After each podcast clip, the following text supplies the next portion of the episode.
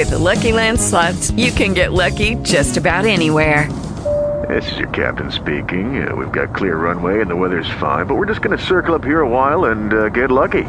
No, no, nothing like that. It's just these cash prizes add up quick. So I suggest you sit back, keep your tray table upright, and start getting lucky. Play for free at LuckyLandSlots.com. Are you feeling lucky? No purchase necessary. Void where prohibited by law. 18 plus terms and conditions apply. See website for details.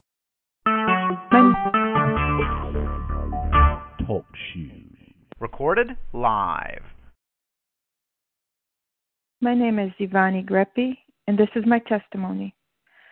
I'm a former Umbanda spiritist medium. I would like to start my testimony with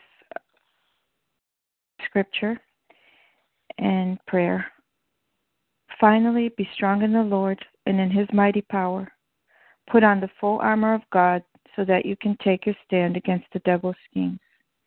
That's Ephesians 6 10 through 11. Forward. My people are destroyed from lack of knowledge. Hosea 4 6. 21 years ago, a missionary pastor from Brazil visited Pyramid Printing, my parents' mom and pop shop in Kissimmee, Florida. God used this casual event, a simple business card order, to deliver us from generations of occult practices. This is a summary of what my family and I experienced during decades of being deceived by Satan through the practice of Spiritism. My parents, sister, and I were born in Brazil. Our European ancestors brought with them to the New World occult beliefs and rituals practiced for generations before them. I became a fourth generation spiritist medium in Brazil. My father's paternal grandparents came from Italy. His Sicilian grandmother was a healer who used potions, herbs, and incantations to heal ailments as well as spiritual harm caused by evil eye curses. Dad's father exhibited strong psychic abilities. As a young boy, he alerted his parents about a fox killing all the piglets in the pen. But when his parents checked the animals, the piglets were intact, sleeping next to the soul. Later, the scene repeated. However, this time, the family witnessed a fox escape with a piglet dangling from its jaw after killing the entire litter, as my grandfather predicted. One of grandfather's visions even saved the man's life who went missing after his horse returned home alone. Grandfather accurately described the area where the man lay injured after a rattlesnake spooked his horse. My ancestors, my mother's ancestors, immigrated to Brazil from Spain. They all practiced Spiritism. My maternal great grandmother, grandmother, and grandfather were mediums. Family, neighbors, and friends often brought sick children to their home to be blessed or to receive spiritual energy passes. The healings included removal of the evil eye, fevers, spiritual attachments, even intestinal worms. Teas, herbal baths, incense, cleansing, and lighting of candles in honor of spirit guides and guardian angels were prescribed for cures. The Gospel according to Spiritism by Allan Kardec was our Bible. This 1800s French educator codified Spiritism. One of his missions was to clarify the teachings of Jesus as inaccurately translated uh, in the Bible. We believed in reincarnation and lived in communion with spirits in relation to the corporal world through Kardec's mantra to be born, to die, to be reborn yet again, and to always progress. This is the natural law. We called ourselves Catholics, but for traditional purposes only weddings, child baptism, and seventh day masses for the dead. In reality, we rejected traditional religion and did not believe in heaven or hell. Crentes, or Christian believers who came door to door evangelizing, were not welcomed. When they stood behind our property fence, clapping at the gate, announcing their presence, we shunned them. At the age of 14, while living in Brazil, my indoctrination to develop as a practicing medium happened at a Umbanda temple. Until meeting the Brazilian pastor, whose name is Alexandre Oberlander, at the age of 38, I never read the Bible, much less heard about eternal salvation in Jesus Christ. We were not evil. We truly believed communication with spirits came from God and our psychic abilities a gift from Him. Part 1 Let no one be found among you who sacrifices their son or daughter in the fire, who practices divination or sorcery, interprets omens, engages in witchcraft, or casts spells, or who is a medium or spiritist, or who consults the dead. Deuteronomy 18 10 through 13. I am five years old. Once again, I am awakened from innocent sleep, the type of sleep only children experience. Wide eyed, I stare into a sea of deep blackness. In the void, someone or something is hovering close to our pull out sofa, watching, glaring. Fear claws at my heart. A chill envelops me. My skin prickles with raised bumps and my scalp tingles. Too scared to blink, yet too terrified to see what is behind the blanketing darkness, I try to scream. Only low, garbled sounds escape my lips. Air catches in my throat. My lungs burn for oxygen. Am I dying? My vocal cords and muscles are completely paralyzed. The only movement possible is through my eyelids, blinking, shutting tight, opening wide. It is closer now, menacing, cruel, hostile. There is palpable evil filling the atmosphere. While I struggle with invisible chain, choking the life out of me, my sister stirs next to me. I hear her steady breathing and the swooshing of blood pounding against my eardrums. Finally, I break free. A scream shatters the silence. It takes a second to realize I am the one screaming. Shaken, I sit up, crying out for my mother, and through the dimness I see silhouettes across the room. A chair, the television set with rabbit ears, and Papa's turn, turntable console, where a shadowy figure retreats behind, then passes through the wall. My sister bolts up awake. She hugs my trembling body. Her voice is warm against my cheek. Don't cry, Mama's coming. A door creaks open and shuts with a click. The hallway light comes on. My mother's flip flops slap the floor in hurried steps. Shushing, she enters the room. It takes many hugs and kisses to finally calm me. I'll get you some sugar water, and tomorrow you'll see. Vova will make the vultos go away, yes? Vultos are shadow people, or spiritual attachments. In Spiritism, they are described as disincarnated, wandering spirits. Vova, my grandmother, said even though the spirit scared me, they meant me no harm. Because I was a vidente, or seer of the spirit world, I was only a vessel used by the spirits to communicate through. When I matured physically, emotionally, and mentally, I would be ready to develop as a medium. This was my mission here on earth. Today, Vova blesses me while I sit on her lap. With pinched fingers, she makes crosses over my head, my forehead, back, and chest, while praying words I cannot understand. Her fingers snap above my bald head, my bangs a thin blonde curtain over my eyes. I stare at the floor, a patchwork of red ceramic tile fragments, laid piece by piece by my father. Beneath the table, a mosaic pattern of different colored fragments in the shape of a five point star. Vova yawns.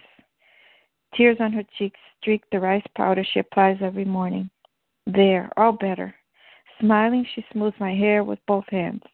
All you need now is a sprig of rue behind your ear to protect you. Part 2 when someone tells you to consult mediums and spiritists who whisper and mutter, should not a people inquire of their God?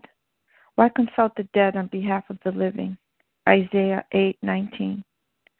As I grow, I continue to see shadow people or sense their ominous presence following me everywhere I go, day or night, at school or while at play. It seems like the rituals make little to no impact on how they constantly torture me. I cannot be left alone anywhere. My younger sister is tired of chaperoning me whenever I have to go into a room, including the bathroom, I'm ashamed to admit. When I have no choice but to enter a room by myself, bruises covering my arms and legs are testimony to my flight of flight, fight or flight response. It's not possible to fight the invisible. Escaping the threat, I crash against walls and furniture, trip and fall when unseen forces seem to push and shove me about. During second grade vacation, my mother took me to spend a week with her paternal grandmother and aunt. I hated going there, but I never expressed this to my parents. Their house was filled with shadows, even on the sunniest days. But what frightened me most about this place were the two vicious German shepherds chained behind the chicken wire fence in the backyard.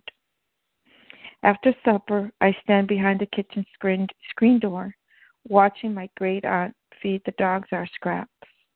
It's twilight, and there's a purplish glow in the sky projecting lilac shadows about the yard. Birds peck at papaya peels scattered on the grass next to the herb garden. The dogs strain at their chains, baring teeth, dripping with saliva at the food being set in their bowls. My attention turns to the groaning hinges of the gate at the front of the property. Fear grips me when I see a middle aged man enter the yard. Wearing a black suit and tie, his shiny shoes tap the tiled walkway. Smoke from his cigarette billows above his slick back hair. How did he unlock the gate? Why aren't the dogs barking? He is fast approaching my great aunt's stoop body. Oblivious to the intruder, she caresses the dog's head while they devour their meal. When I try to scream to warn her, I become paralyzed. It's the same type of paralysis when I'm asleep. Straining to scream, my mouth is wide open, but I have no voice.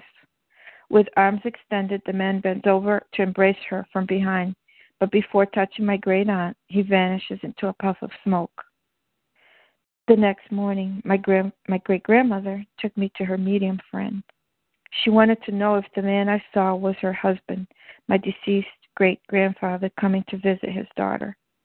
The medium spirit guide confirmed it was her husband and instructed my grandmother to tell my mom to take me to the Mesa Branca, or White Table, Spiritist Center in our neighborhood for counseling on my mediumship development. In the Mesa Branca seance meetings, mediums sit around a table covered in white linen. A vase with white roses, a jar with water, and several glasses are set at the center of the table. The patients sit in chairs placed against the walls. The center is always filled with people looking for guidance from spirit guides regarding their health, relationships, finances, and spiritual matters. Waiting for the session to begin, I stare at a charcoal drawing of Jesus blessing a boy kneeling at his feet. There are shelves with several statues around the room St. George slaying a dragon, St. Joseph holding a baby Jesus, the Virgin Mary, and Our Lady of Aparecida, the venerated Black Madonna patron saint of Brazil. Candles flicker, casting elongated shadows on the walls. Sweet incense fragrance fills the atmosphere. Through clinks of a beaded curtain, the medium enters the room wearing all white. She is joined by three other mediums, also dressed like doctors. They sit around the table, and the session opens in prayer, inviting the spirit guides of light to join us. Moaning, the head medium, an elderly woman with bluish hair, channels her spirit guide. Her body convulses, and the table shakes, splashing water from the jar on a tablecloth. The mediums take turns, reading from the Gospel according to Spiritism. Soon after the readings, the patients stand before each medium to receive their spiritual consultations and healing energy passes. When I receive my pass, the medium repeats what my grandmother has told us for so many years. I have a gift, but I'm too young still to develop my mediumship abilities and, de- and receive or channel my spirit guides. No matter how often we attend the meetings or how carefully my mother performs the rituals prescribed, to cleanse our home and bodies of negative energy, the attacks only intensify as I get older. My psychic abilities also increase, giving me a sense of power. My intuition is strong, and sometimes I can read people's minds. Revelations of things no child should be privy to is a burden I cannot share with anyone. Since I'm not emotionally prepared to process these things, I become an ultra sensitive and moody child. Part 3 Go from your country, your people, and your father's household to the land I will show you. Genesis 12 1. In 1968, after years of applying for a visa, our family was granted entry to America. It's a complicated story of how we came to this country, specifically Massachusetts. In short, my father's mother was born in Taunton, Massachusetts, and lived there until the age of six. She eventually immigrated to Brazil, but never lost her American citizenship. Two years after the death of her husband, my grandmother returned to her country of birth in 1966, reuniting with her mother after decades of separation. Two years later, we embarked in search of the great American dream. I was nine, my sister eight when we immigrated. We adjusted well to the English language and culture. My mother, however, did not. This was my father's dream, not hers. They had an agreement to live here for five years, work hard, save money, and then return to Brazil. Dealing with my spiritual attacks in this country was difficult. There were no mediums or spiritist centers that we knew of to seek help. We learned right away our beliefs were not something to discuss openly in American culture. My mother did her best finding herbs for cleansing baths and incense at the local A&P, and we kept our faith a well-guarded secret. Sleep paralysis, seeing spirits, hearing noises and footsteps in the ancient house we lived was a common occurrence. From Brazil, my grandmother mailed us books on spiritism to study and attended the Mesa Branca on our behalf. Part 4 The Egyptians will lose heart, and I will bring their plans to nothing. They will consult the idols and the spirits of the dead, the mediums and the spiritists. Isaiah 19:3. Five years later, my parents sent us back to Brazil to live with my maternal grandparents. They would join us as soon as they saved enough to buy a house in Brazil. Even though my sister and I were excited to return home, America was also home to us now. One night, not long after returning to Brazil, while watching the telenovela with my grandparents, sister, and cousins, I had my second fully awake paralysis experience. It's the highlight moment of the telenovela's cliffhanger episode. From the corner of my eye, I notice an entity enter the hallway. Paralysis takes over my body. Watching in silent horror, I see the translucent bluish form of an elderly man enter the living room. Even though I can't hear what he is saying, I can tell he's angry. His scowling features are surprisingly visible even if even if I can see through him. After a few moments he stands there, waving his arms, trying to get our attention. With a dismissive gesture, he bows his head and defeat before turning away and leaving the room. Released from the paralysis, my screams shocked everyone out of their seats. When I told them through tears what happened, they groaned in annoyance. The most awaited moment of the program was interrupted. My grandmother was livid. I could tell by her high arched eyebrow. She ordered me to follow her to the kitchen. To my surprise, she also saw the entity. Her anger was not because I disrupted the show, but how I reacted towards the spirit in need, her grandfather. Her reprimand about my spiritual maturity cut deep. Why was she angry with me for something I had no idea how to control? After all these years, I still had no direction. She advised me to study Kardec's books again and insisted I return to the Mesa Branca sessions for mediumship development. After sharing this experience with two of my aunts, they invited me to come with them to the Umbanda Spiritist Center they had recently joined. I wasn't familiar with Umbanda, and my aunt explained it to me. Umbanda, a religion brought to Brazil by African slaves, is syncretized with Catholicism. When the slave masters forced the slaves to worship the Catholic saints, the slaves bowed at the altar. However, when their foreheads touched the ground, they worshiped the images of their own gods buried beneath the altar. In Umbanda, there is one supreme God. The deities worshipped are called orishas. Each orisha is also represented by a color and or element. For example, Oxalá is Jesus, is white. Yemanja, or the Virgin Mary, the sea goddess, is blue. Shango, Saint John, god of thunder, is red and brown. Ogun, St. George, god of war, is dark blue and green. There are legions, phalanges, ranks, or hierarchies such as spirits of African slaves, children, gypsies, and sailors. However, the left side, or the dark forces, must be worshipped too. Once a month, Eshu, a, de- a demon like deity, is celebrated to ensure he will continue to be the guardian of the Umbanda temple called Terreiro, keeping dark forces at bay. Bombajira is the female part of Eshu, incubus and succubus like spirits. This fascinated me, and the following week I attended my first Umbanda service. When we arrived at the temple, an unassuming blue building, we waited outside with a group of mediums.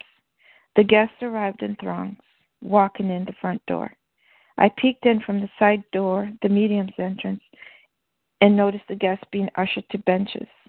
A low fence with a small gate separated the worship area Terreiro from the congregation seating area. A large altar called Conga extended across most of the front wall of the Terreiro. It was covered in white lace with many statues of orishas, candles, and flowers. Two tall atabaki hand drums made of wood sat at each side of the conga. When the Pai de Santo, or the head medium, arrived, my aunt introduced me. He was short, kindly looking man, and like all the other mediums, he wore white clothing and beads around his neck. He takes my hand, and I'm mesmerized by the brilliant pool of his blue eyes. I can't blink when he speaks to me. Hypnotized by his gaze, I listen intently to his words.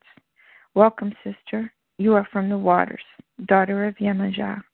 You are ready to develop your mediumship. Welcome. My heart accelerates. I'm lightheaded. Something is stirring in my soul.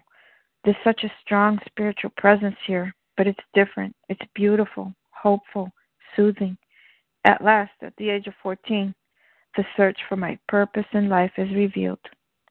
I join the guests behind the fenced area. My feet will not step on the sacred ground of the Terreiro until I am invited to do so. Incense smoke clears the room of negative energy. The mediums enter, forming a semicircle around the room. The Pai de Santo bows before the altar, touching his forehead to the base three times.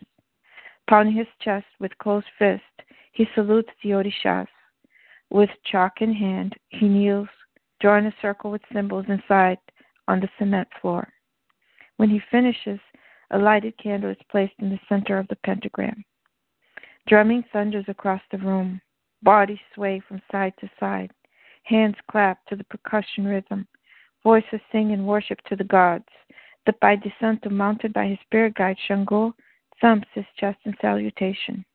Speaking in an African sounding language, mingled with broken Portuguese, he summons the spirits. The mediums take turns receiving the spirit guides. Shoulders shake, bodies convulse and writhe, dancing breaks out, voices raise in chants. My heart is about to explode. The room is spinning. Electric current like vibrations cause me to shake uncontrollably. Shango commands me to enter the Terreiro. Someone tells me to remove my shoes. I do this without hesitation. At the altar, I bow before the Orishas. Hyperventilating, I stand before the Pai Santo for the energy pass. Swaying, I notice a female medium with outstretched arms stand behind me.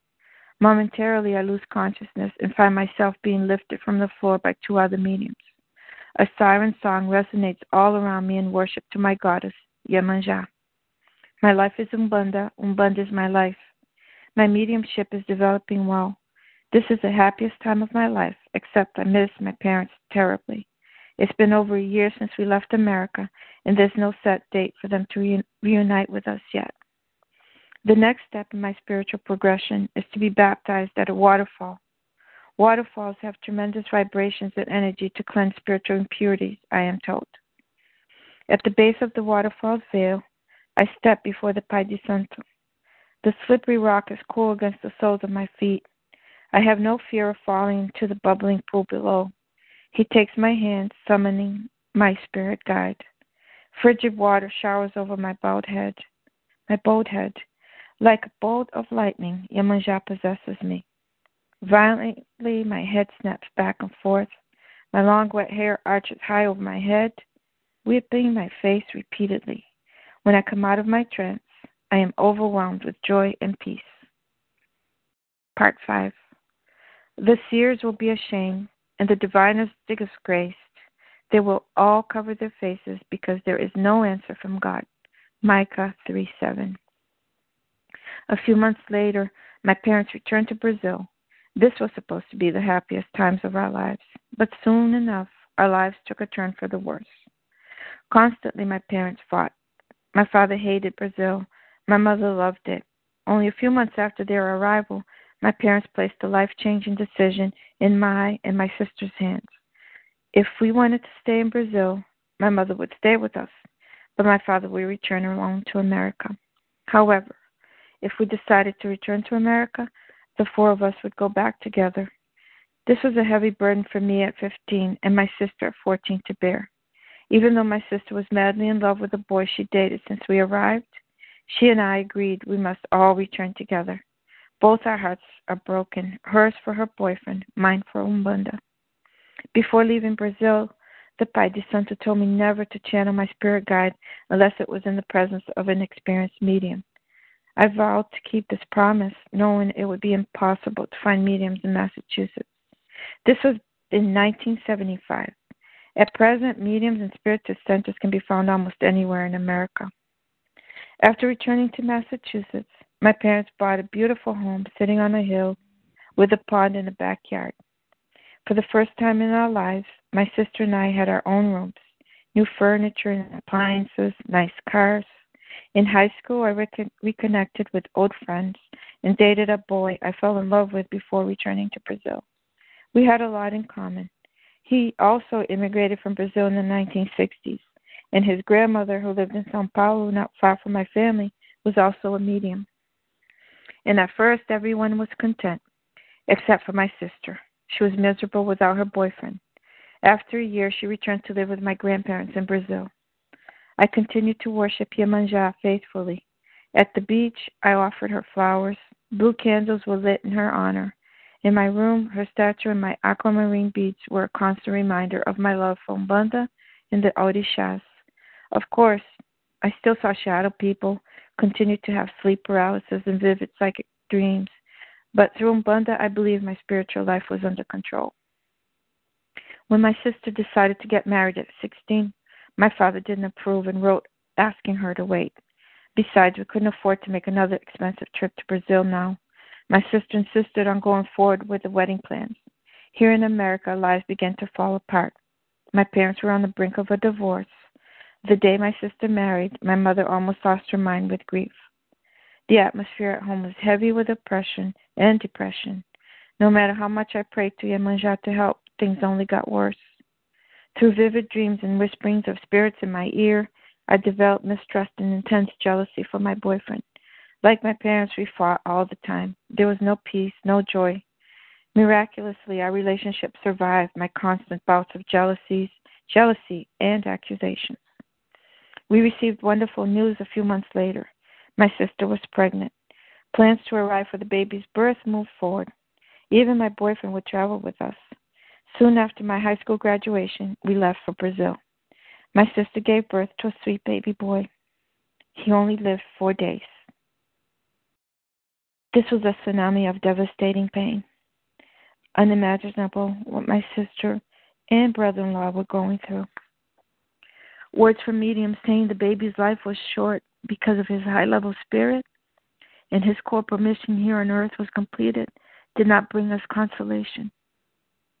After the funeral, I visited the Umbanda Terreiro. During worship, a girl next to me was mounted by her spirit guide. While I bowed my head, attempting to concentrate to receive Iemanjá, the girl spun and danced, violently hitting my face with the back of her hand. My concentration broke and I looked up, only to receive another full blown slap. Her aggression, a poorly disguised ruse through wild dancing. Tears stung my eyes when I heard gasps and snickering coming from the congregation. The Pai de Santo stood before me calling on Iemanjá for a long time, while I sobbed in anger and shame. I knew the girl had done it on purpose. It was impossible for me in my emotional and contaminated state to receive Iemanjá, and this was the last time I attended the Umbanda Terreiro. When we visited my boyfriend's grandmother a few days later, her spirit guide told me I could no longer allow my body to remain open. The spirit explained it was too dangerous since I was not regularly attending a temple under the direction of a strong medium. Like a magnet, this left me open for evil entities to enter my body. Devastated, I reluctantly agreed. She performed the ritual to close the chakra where spirits entered my body. Someday, when I was ready again, this would be reversed. I vowed never to set foot in Brazil again. Despondent, my sister re- decided to return to America with us. Her husband stayed behind to wait for his visa documentation. After returning to America, my life became an ash heap of hopeless de- oppression. The strong pillars of my faith came crashing to the ground.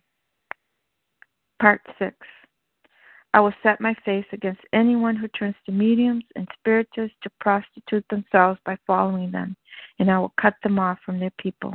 Leviticus 26. The first thing I did was remove Yemanja from the shelf in my room.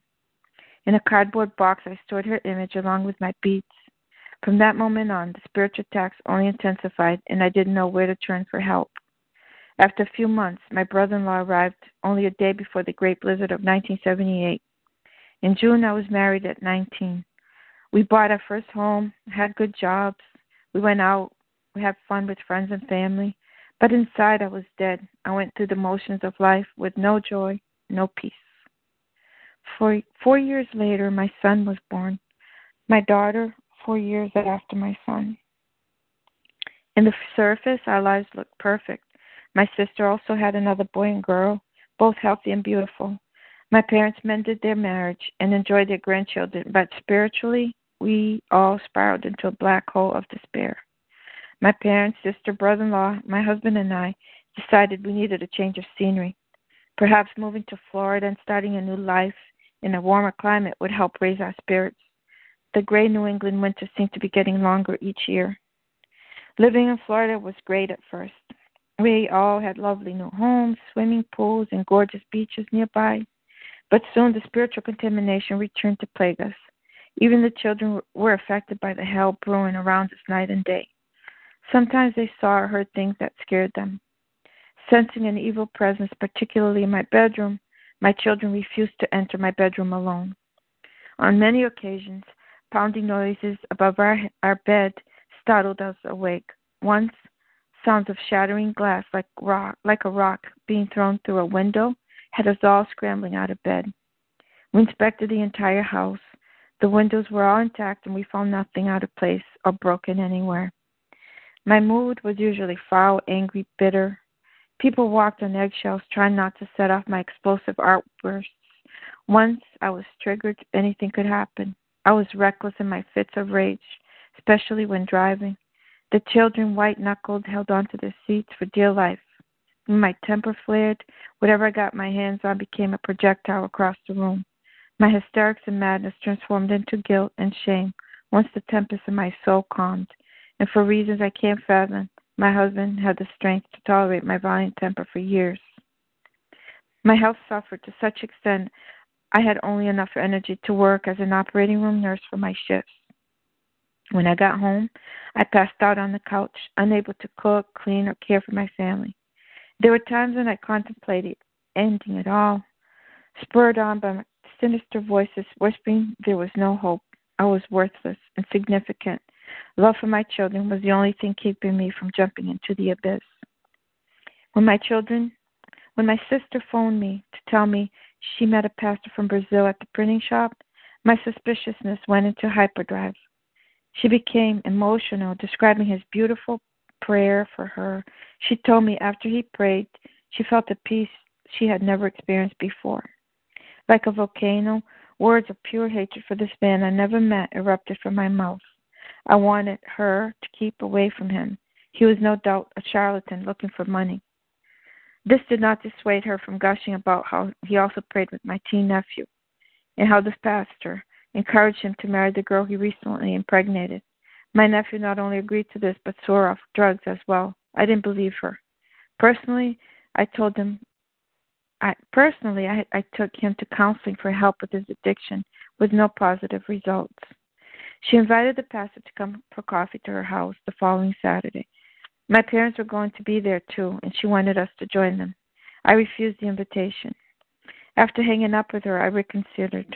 If this holy man believed he could weasel himself and my family with his self righteous teachings, I would be there to confront him. On Saturday, I arrived at my sister's house armed and ready to fight. We walked in to see the pastor, my parents, sister, and brother in law at the table, all drinking coffee and eating cake. At the sight of the pastor rising from his chair, making his way to greet us, I froze in place with burning hatred for him. Embarrassed, my sister got up from her chair. Pastor, this is my sister, the one we've been praying for. I don't remember asking anyone to pray for me. Unfazed, the pastor extended his hand. My husband shook the man's hand and made his way to the table. But the pastor didn't budge when I ignored his hand. During our standoff, he touched my shoulder, saying the Lord brought him here to help me and my family. Suddenly, there was such a strong presence of my spirit guide, like I had not experienced in years. I was warned. This was an ambush by the pastor. He was cunning and must be struck down. It was impossible to remain in close proximity to the pastor. I sidestepped him and headed for the patio, telling my husband to finish his cake so we could leave. Slamming the sliding glass door with force, I sat by the pool. With trembling hands, I lit my cigarette. My wrath for the man was insurmountable. Seconds later, the patio door swished open. I could not believe the man followed me outside with Bible in hand. Abruptly, I rose from my chair, stunning the man to stop in his tracks. My face flushed when I told them I was not interested in talking about religion. With maddening calmness, the man quoted scripture If you call upon his name, he will answer you. He will be with you in trouble. He will deliver you and honor you. With long life, he will satisfy you and show you his salvation. Snuffing out my cigarette, I told him I didn't believe in a book written by men to control people through fear and condemnation. Furthermore, he couldn't manipulate me like he did my sister and the rest of my family. I have spirit guides to protect me. I don't need your religion. I brushed past him, but he followed me back inside. Sister, there are no such things as spirit guides. He opened the Bible, jabbing the page with his index finger. These are demons you listen to. I whirled around to face my family. Were they listening? Did he not offend them? It baffled me how no one reacted to the stranger's arrogance in criticizing our beliefs. With patience, my mother suggested I at least listen to what the man had to say. What if it was true? What if what we believed our entire lives was not from God? My head was throbbing, and I que- squeezed it between my hands. The room went silent except for the sounds of the onion skinned Bible pages churning. Like seismic waves, my anger rose. The last thing I wanted was to give him the satisfaction of seeing me lose control. Grabbing my purse, I told my husband we had to go. Before you leave, sister, I challenge you to read with your own eyes what the Word of God has taught for thousands of years. Do not turn to mediums or seek out spiritists, for you will be defiled by them. I am the Lord your God. Through clenched teeth, I reminded him the Bible meant nothing to me. Finally, my father interceded and told me to sit. All the arguing was getting us nowhere. He suggested the pastor ask me about my beliefs before judging. At last, I had an ally. Taking a seat, I accepted a cup of coffee from my sister's extended hand.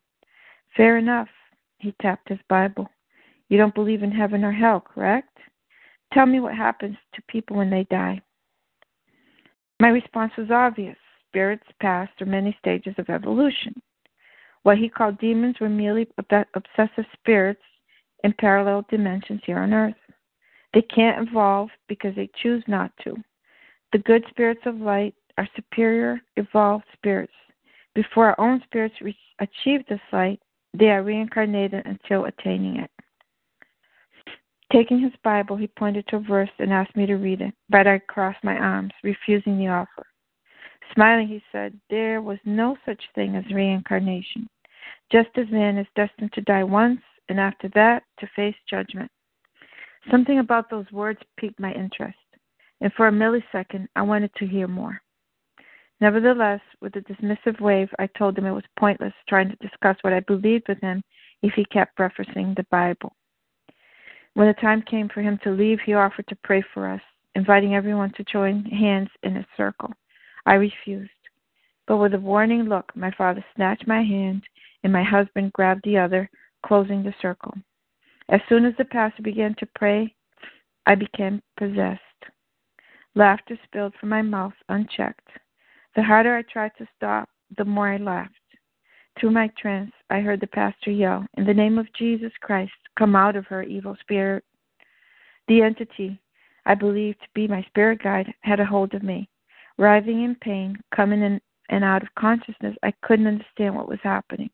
How could I be possessed if my chakra was closed years ago? I was close to passing out. My heart pounded, my chest hurt, perspiration beaded on my face, and I begged the pastor to stop, thinking this was his doing. My father came to my rescue and ordered the pastor to let me be. Finally breaking free, I ran to the bathroom and vomited, not the coffee I drank a few minutes before, but a clear gelatinous substance. Feeling spent and betrayed, I told everyone in no uncertain terms that I never wanted to see the pastor again. Part 7 Jesus asked him, What is your name? Legion, he replied, because many demons had gone into him. Luke 8:30. After the experience at my sister's house, I began to doubt my spirit guide's identity, about spiritism in general. Even though I was not yet convicted, it broke my heart to hear pain in my husband's voice when he suggested for the pastor to at least come to the house and pray. He described how hideously distorted and disfigured I became while possessed. My teenage son and nephew witnessed part of the possession. Both were distraught and begged me to let the pastor help. Even though I was confused and conflicted, out of love for my family, I finally agreed to a deliverance session. The pastor instructed my entire family to fast and to remain in prayer on the day of my deliverance, Saturday, March 29, 1997. He and his wife were scheduled to arrive at my house at 5 in the afternoon. I fasted too and tried to read the leather bound Bible he gave me. My husband and children left to join my parents, sister, and family at my sister's house to remain in intercessory prayer. While alone, I had second thoughts about the deliverance. Panic took over me. Voices kept whispering for me to flee, to run, to run away before he arrived. I took the Bible, but I couldn't open it. I tried to pray, but my mind became flooded with alarming threats. Unable to stand the tension any longer, I grabbed my car keys and ran to the door. When I opened it, the pastor and his wife were already standing there. Prayer and scripture reading by the pastor and his wife initiated the deliverance process. When he tried to anoint me with oil, screeching, I became possessed. There are only a few things I recall clearly about my deliverance. Most details were given to me by the pastor and my sister. While possessed, we went through the entire house, removing items consecrated to the demonic realm I served my entire life. Images of my hands going through drawers and closets, finding the box with Yemanja and my beads, the rosary above my bed, clothes, jewelry, occult books, records, and tapes are my main recollections of the event. Finally, when the pastor yelled, I command you in the name of Jesus Christ to come out of her, Satan's stronghold, yoke in my life was broken. Like a bomb exploding around me, my body flew high in the air, and I was thrown several feet halfway the length of the hallway. When my back crashed on the tile floor, I opened my eyes. Amazingly, the force of the impact didn't injure me. Instantly, a dark veil lifted from my eyes. I stood smiling in awe of my surroundings. Now I understood what it meant to be born again. I was a new creation in Christ. The old had gone. Never before had I felt such peace. Christ had truly set me free. It surprised me to see my sister sobbing into her hands. I had no idea she was present since she arrived after the deliverance started. The air smelled of sulfur and smoke. I looked at the clock. It was two in the morning. It seemed as if only a couple of hours had passed, but the deliverance lasted more than eight hours. When my husband arrived, the first thing he noticed were several trash bags filled with items to be burned. The second thing was the smell of smoke in the kitchen. Even though the pastor assured him this was residual odor from the deliverance, my husband still rushed to the refrigerator, pushing it away from the wall, certain we had an electrical fire.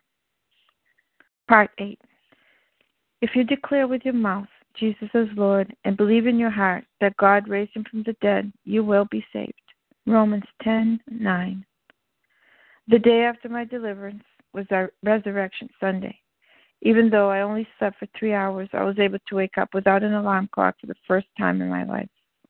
Feeling refreshed, I rushed out of the house to attend my first sunrise service. Christ is risen, he is risen indeed. Hallelujah. Jesus Christ used this missionary pastor to bring the good news of salvation and deliverance from the occult to many members of my family. He ministered to our family in Florida, in Massachusetts, and Brazil. Many were saved and now live for Christ and Christ alone.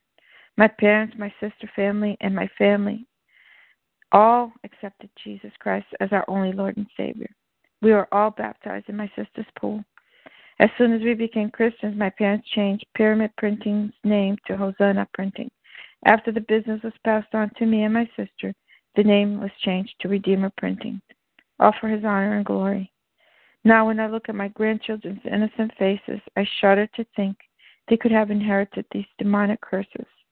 Praise the Lord for his promise of lavishing unfailing love to a thousand generations of those who love him and keep his commandments. Part 9 Afterward.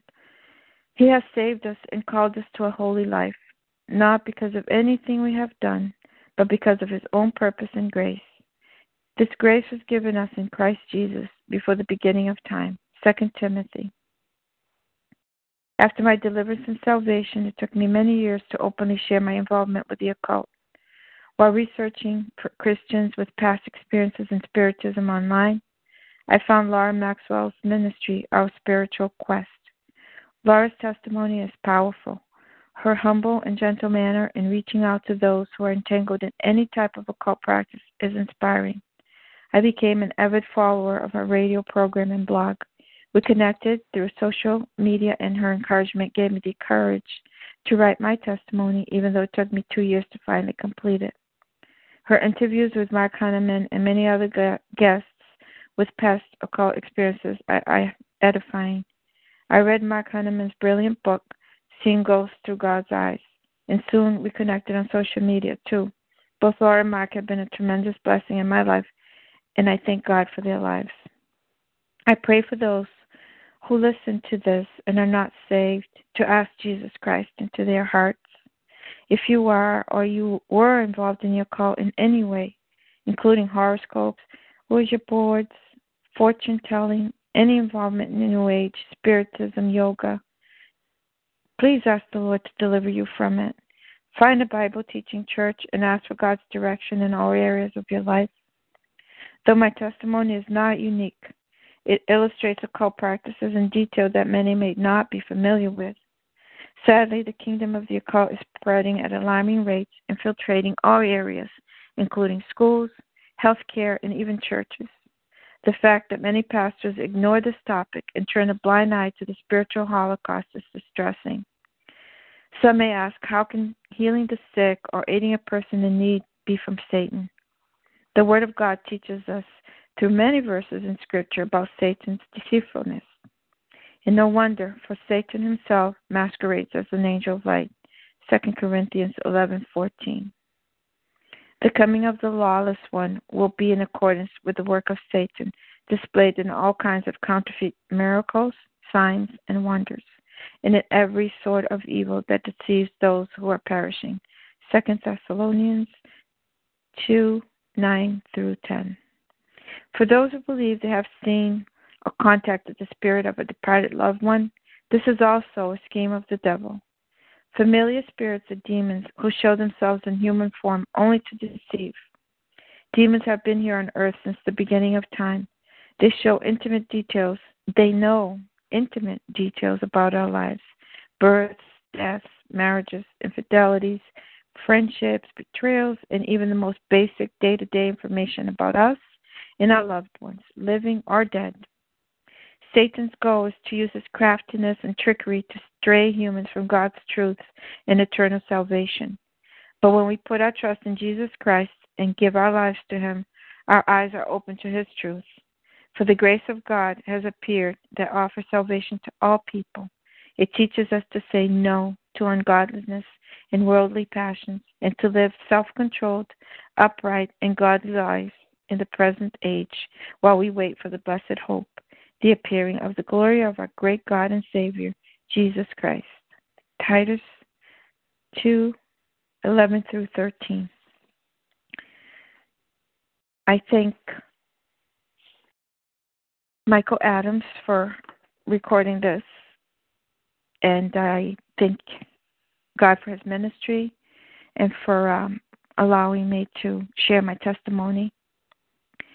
I also uh, have some resources written in the back of my testimony that can be found at my, on my blog, ivani.wordpress.com. It's I V A N I G R E P P I dot wordpress.com.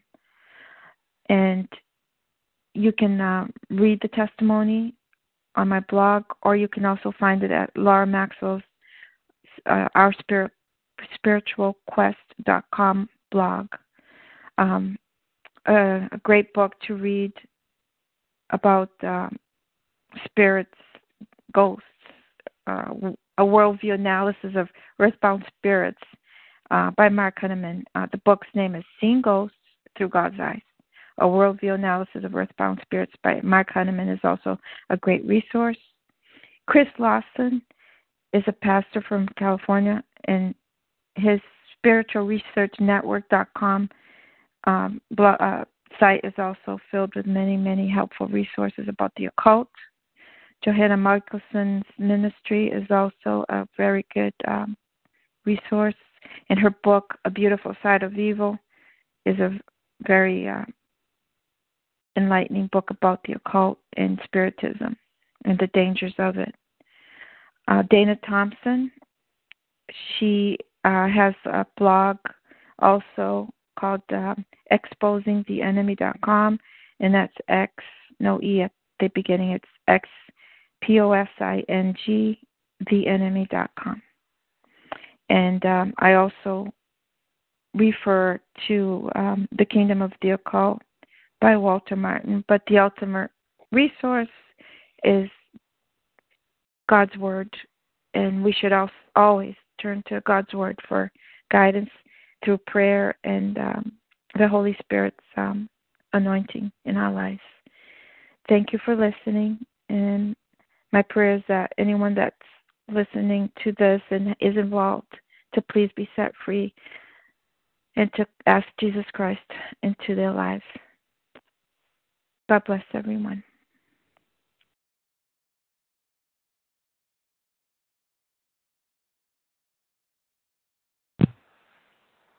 Good job. That was excellent. Michael, you know what I realized? Oh my goodness. What? Towards towards the end, I thought, oh no. Um, I had my sister because she was, you know, when she read the the uh, testimony, she was present during my deliverance, and she told me um, details that she felt were important. That not a lot of details, but a couple of things that she felt I should add to the testimony and I did and I updated it and that's a testimony that you read and that's online. For some reason this printout that I have in my hand is the the first one without the edits. So but I don't think it really matters. I mean, it's just, you know, some details about the deliverance, so it's okay. You know, it's uh, it's I mean, not, it doesn't overall, change. You, you, it didn't change much. I don't think mm-hmm. so. I mean, mm-hmm. I've pretty much followed. At least I followed the one that was in your your per, your WordPress mm-hmm. uh, blog, and it was pretty much followed it. You did a really yes. great job reading it. Oh, so. Thanks. I stumbled a couple of times, but that's okay. You know, it's. Nah, you should understand it. it mm-hmm. People should understand it. So you did an excellent job. So I guess the next Thank thing is about the doing it in Portuguese. Do you want to do mm-hmm. that? And do you want to do that today or another day?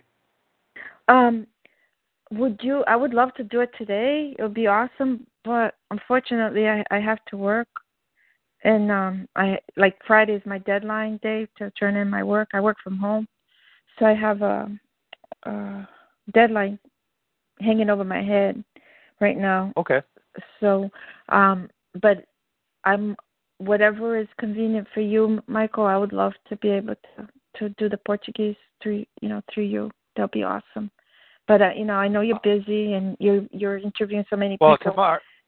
Well, tomorrow I can't do anything. Actually, it's not as bad as you think it is. Just uh, or as overwhelming as you think it is. Just this week, and which is a blessing. It's Mm-hmm. It is, considering yeah. what my, my son's mother is trying to put me through and all that kind of stuff, and uh Mm. me not, you know, she's keeping them from me right now, and I'm just like, well, God, How old is he, Michael? I'll, I'll, six and a half. so- Oh, oh, I'm so sorry. Yeah. Well, yeah, we'll she broke up. She broke up with me when uh when he was six months old. oh, Uh, anyway, it's a long story, but you know what? At the Mhm. end of the day, what the devil meant for evil, God's used Yeah. for good. So if it wasn't for all these things, I wouldn't put. It's all about learning to put my trust in God, and like this whole Mhm. thing, you know, it- it's terrible that my son has to be involved in it, but at the same token, we're all involved in from the day to get go we're born. So there's not much you can get. right. You know what I mean? I I can't do much about what his mom does and what his family on the other side does. So, and uh, Mhm. we can pray, anyways. and nothing's impossible with God, right, Michael? We, we, and I, I'll, I'll make sure I have my prayer list. I'll add that to my list to pray specifically for that, for you know God's grace to touch her heart, and you know so save that her. You, know so you're you can spend some time with your with your son in Jesus' name. Right. Yeah. Well, this is you know I said you know I've already done all that, and I just like you know it's like God, this is you know whatever. I mean, what do you want me to do today? So Mhm, yeah, there's yeah. lots of interviews all of a sudden showed up and all sorts of stuff. So I got got a lot of work for him to do. I, you know, he's 1st Mhm. in all of this. So, but anyways, Mhm. um, what I will do then, I will uh when I get this, you know, uh, all edited just to the best of my ability. Um, as far as the audio goes, I'll send you. I need you to do, and don't do it here. Don't do it live, but on uh, Messenger on Facebook, send me your email Oh, so I can send you. I can, I'm going to send you. There's going to be two things you're going to get: an MP3, mhm. okay, an audio, Okay. which is recording, audio recording, and then Mhm. uh, also, you know, obviously the uh, the the uh, what I put up on YouTube as well. So. Mhm. But you know, Okay. with the MP3, that's just going to be audio. So if you want to have different cover pages, or if you, uh, you know, you want somebody to do something, or somebody wants to do something to like do a video with it or whatever, it's, you know, images, you know what I mean, like a slideshow Mhm. type of thing. And, and if you do, by the way, if you have images that I could use, like um, if you could send me that along along with your your email via messenger, if you know how to do that, or you can email it to me too as well. Yeah, Um, um, I tried to find some images because I wanted, you know, I wanted to put like, but they're all um everything I found online. I- You know, I got rid of all my pictures because I had, course, pictures when I was actually in the Umbanda and you know with the beads and all that stuff, and we we took pictures of even videos on the waterfall and all that stuff. Had all that, I know. so that's all gone.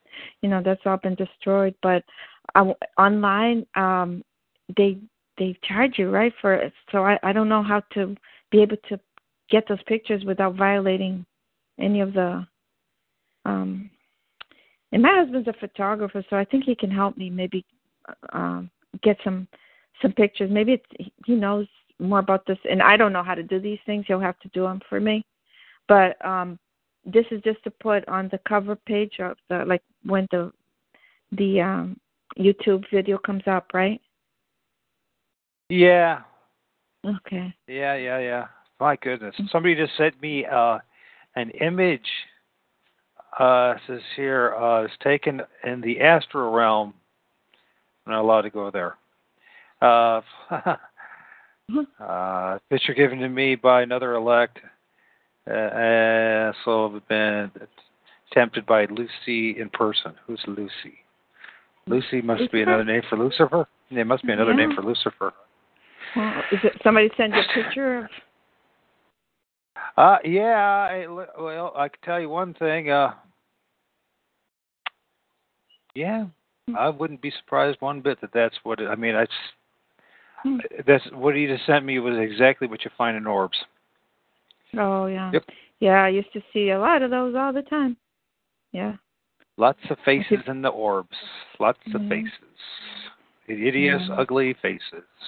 Yeah, um, and you know, you just reminded me of when, when I was little. My my sister and I, because my sister, she didn't have the experiences that I did. She had a few throughout her lifetime, you know, that she saw um the shadow people or she saw entities, but not like to the extent that I did. And she was never she never developed as a medium. But when we were little, one time we saw it's you know this like a like the orb.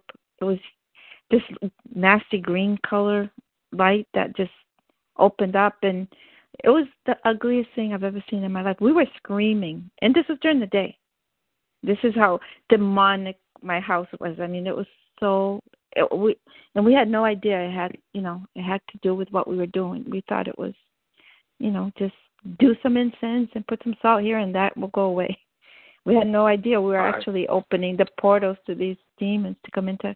We were little, Michael. It was I just you know just mentioned that the ugly faces, and I it just brought back that image of that. um You know, and that's the only time my sister and I ever saw something at the same time.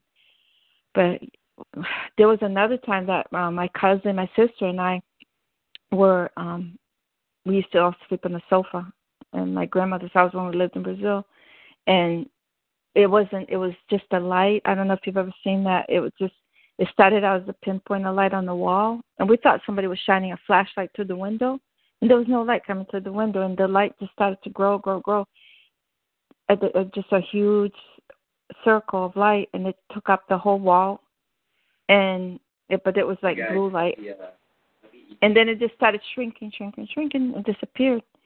And we we were scared because we didn't know where it, it was. Just we knew it was something spiritual, of course.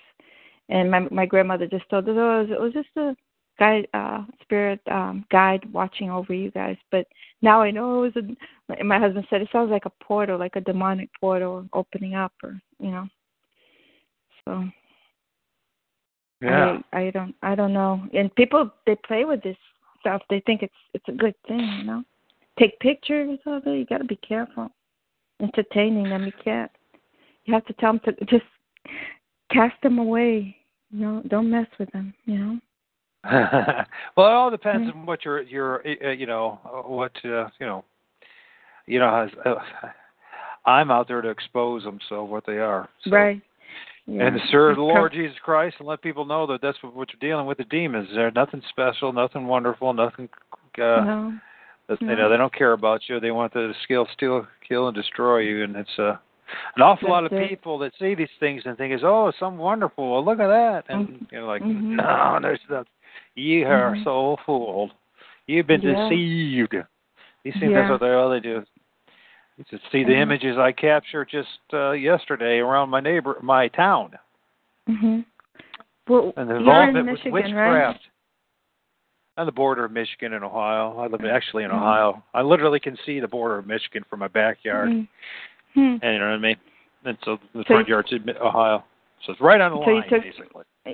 The the pictures you took were you said uh, demonic um, entities or like orbs? Yeah, I mean, just go go go to uh my uh Bigfoot's is demonic and the solution uh, Mhm.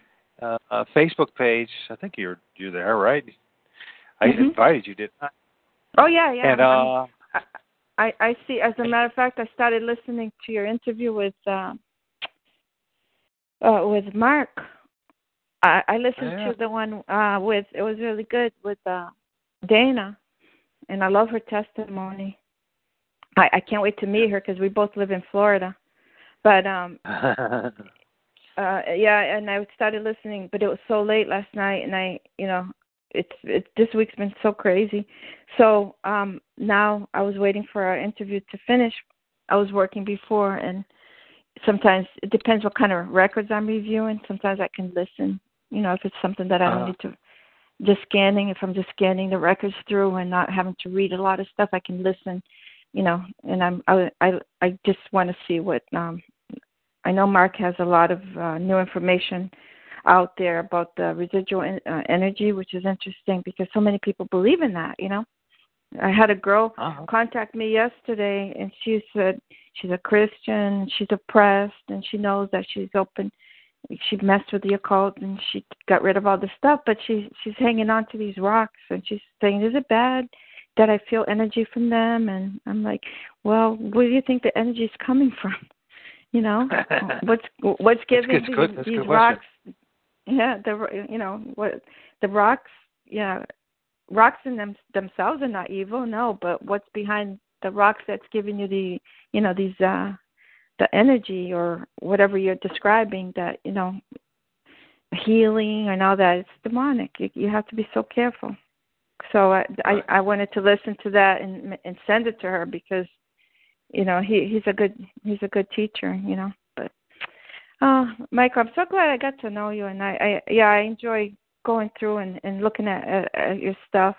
And like right now i need to um i'm behind i'm behind on all a whole a whole bunch of stuff i want to listen to and or read online but you know because we you, you like you you start to expand With Lucky Land slots, you can get lucky just about anywhere. Dearly beloved, we are gathered here today to. Has anyone seen the bride and groom? Sorry, sorry, we're here. We were getting lucky in the limo and we lost track of time.